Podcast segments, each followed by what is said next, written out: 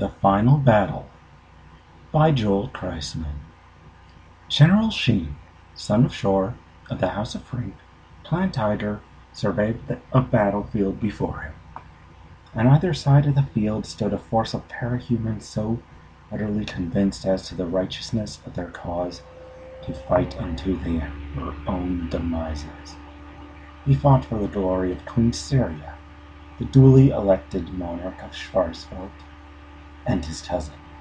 The stone facing him now were the last remnants of the rebel clans who defied the rule of the unified kingdom forged by his great-grandfather Hideo.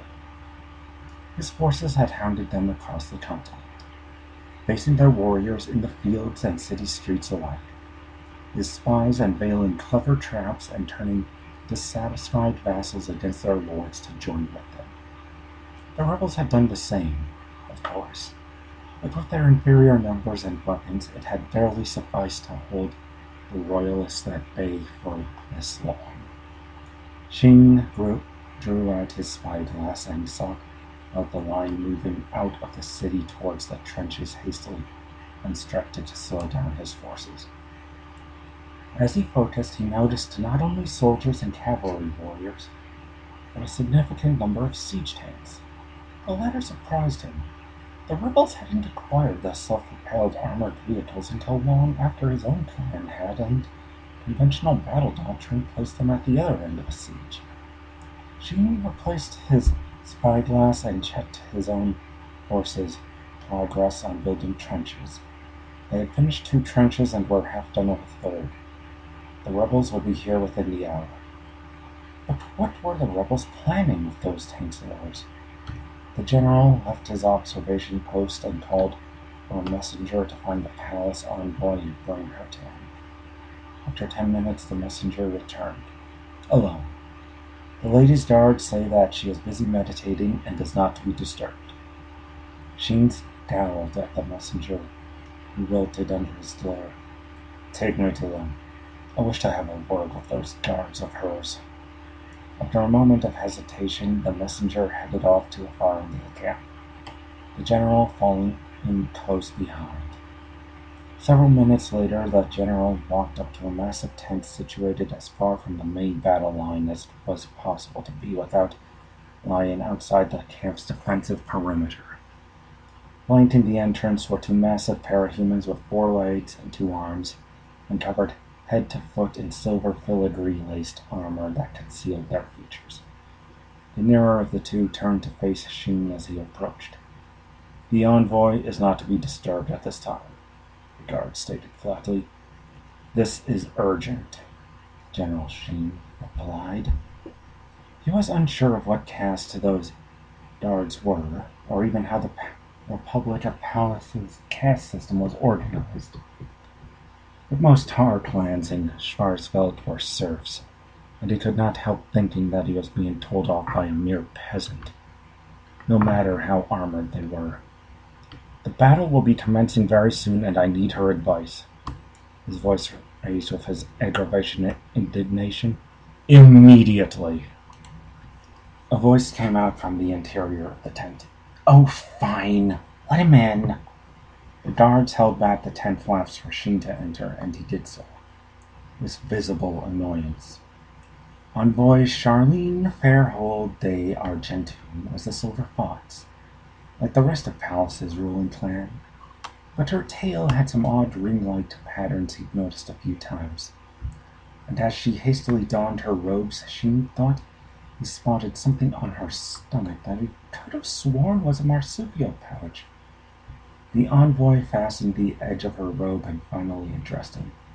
Let me guess, she smiled. You want me to explain once again how to use the technology we gave you because these troublesome insurgents have surprised you once more. General Sheen groaned inwardly. The Republic's envoys had always been dismissive towards the people of the kingdom. He suspected their government felt the same intent to sending hybrids to them to show it. No matter their claims of outgrowing the stigma against interbreeding. He gritted his teeth and told her, The rebels are deploying tanks. More than we expected them to have.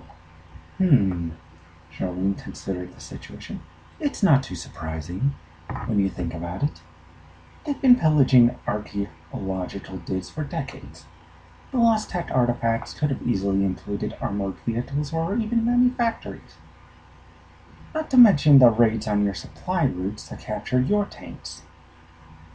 The general dismissed the feeling of inadequacy that the envoy tried to project on him. Of course, the ancients would have had weapons to rival those that Pallas had gifted them. The stories indicated the ancients were no strangers to war, while the Republic ludicrously claimed to have fought only a single war in the past millennium. That wasn't all, Sheen continued. They're defending from a siege. Why use them now? Siege? Charlene seemed to barely hold herself back from bursting into laughter. You've had those things for most of a century now, and you still think of them as siege weapons? Well, what are they then if not siege weapons? Sheen exclaimed, anger rising. Please do enlighten this ignorant savage.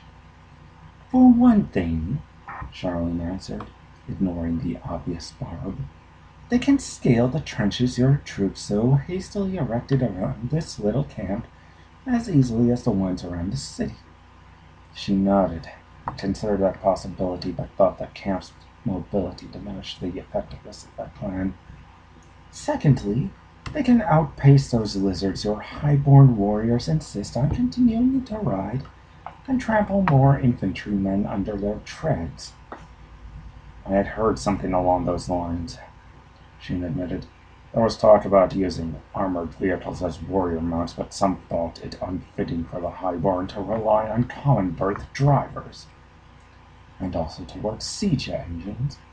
But he kept that to himself.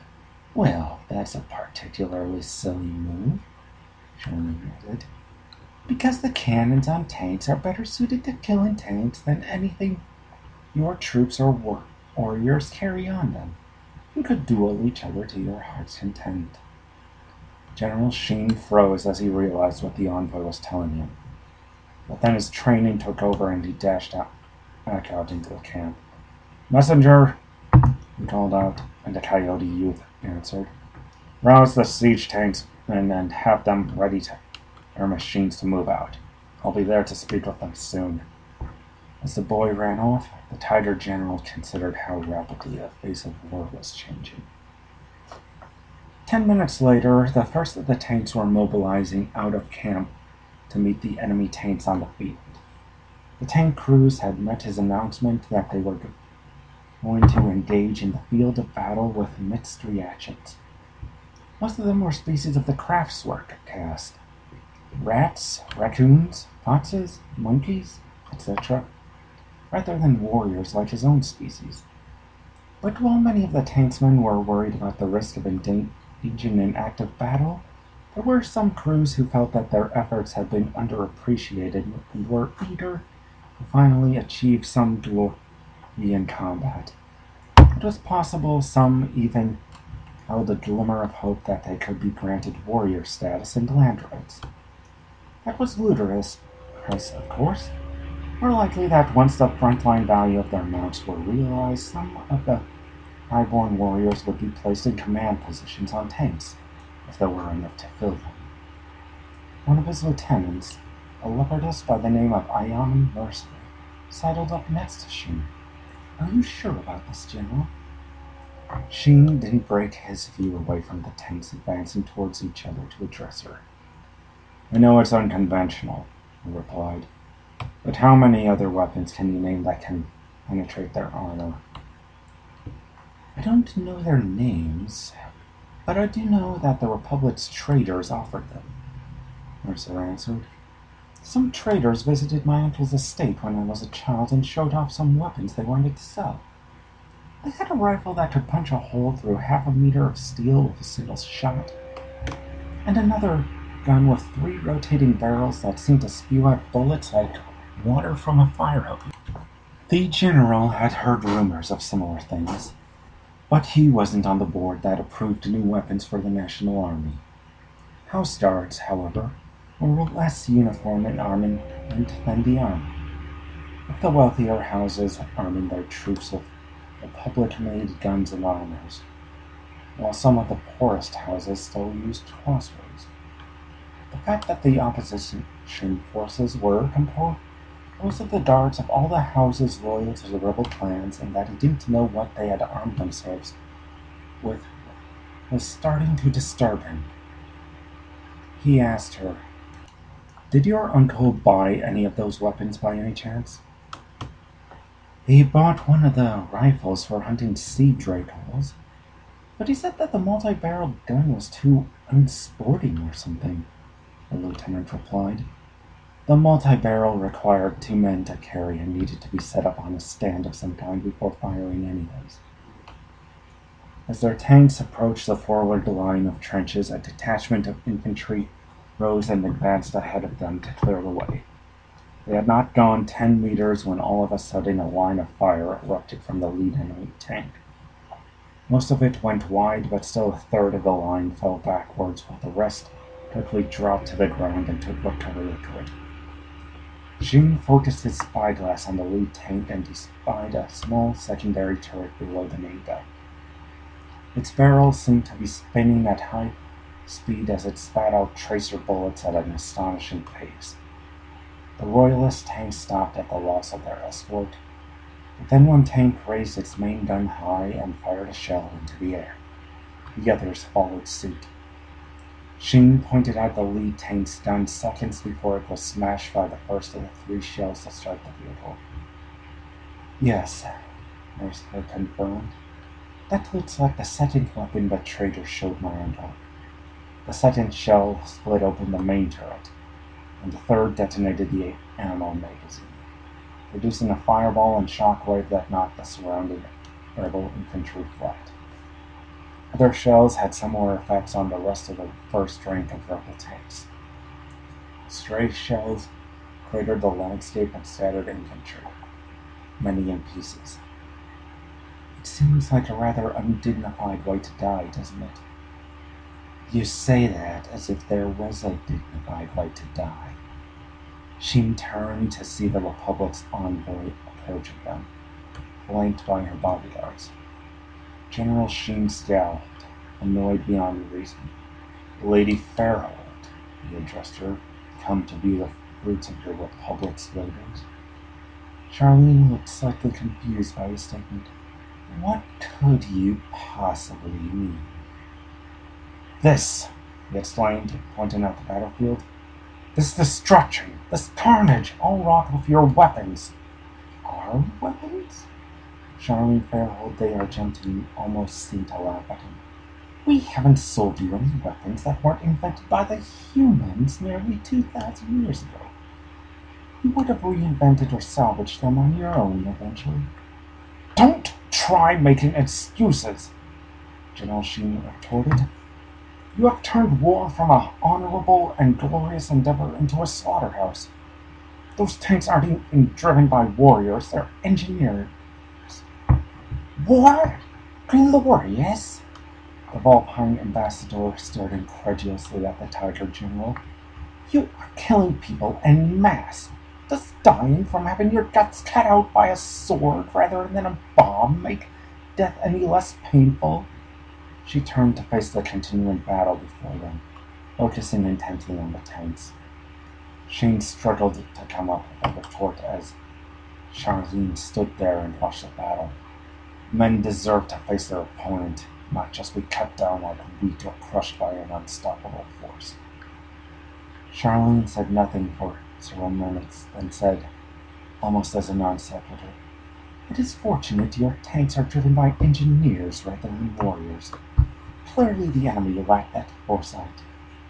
Sheen scanned the cratered surface of the field. None of the rebel tanks remained intact and their infantry were scattered. The royalists hadn't even taken to the field. Because your new chariots are made, aimed by parahumans with a greater sense of ballistic trajectories and glory, you have won this battle with minimal loss of life on your side. Try to show some gratitude. General Sheen, son of Shora, of the House of Frank, Clan Tiger, could not bring himself to publicly admit that she was right. even though inwardly he knew that it was so.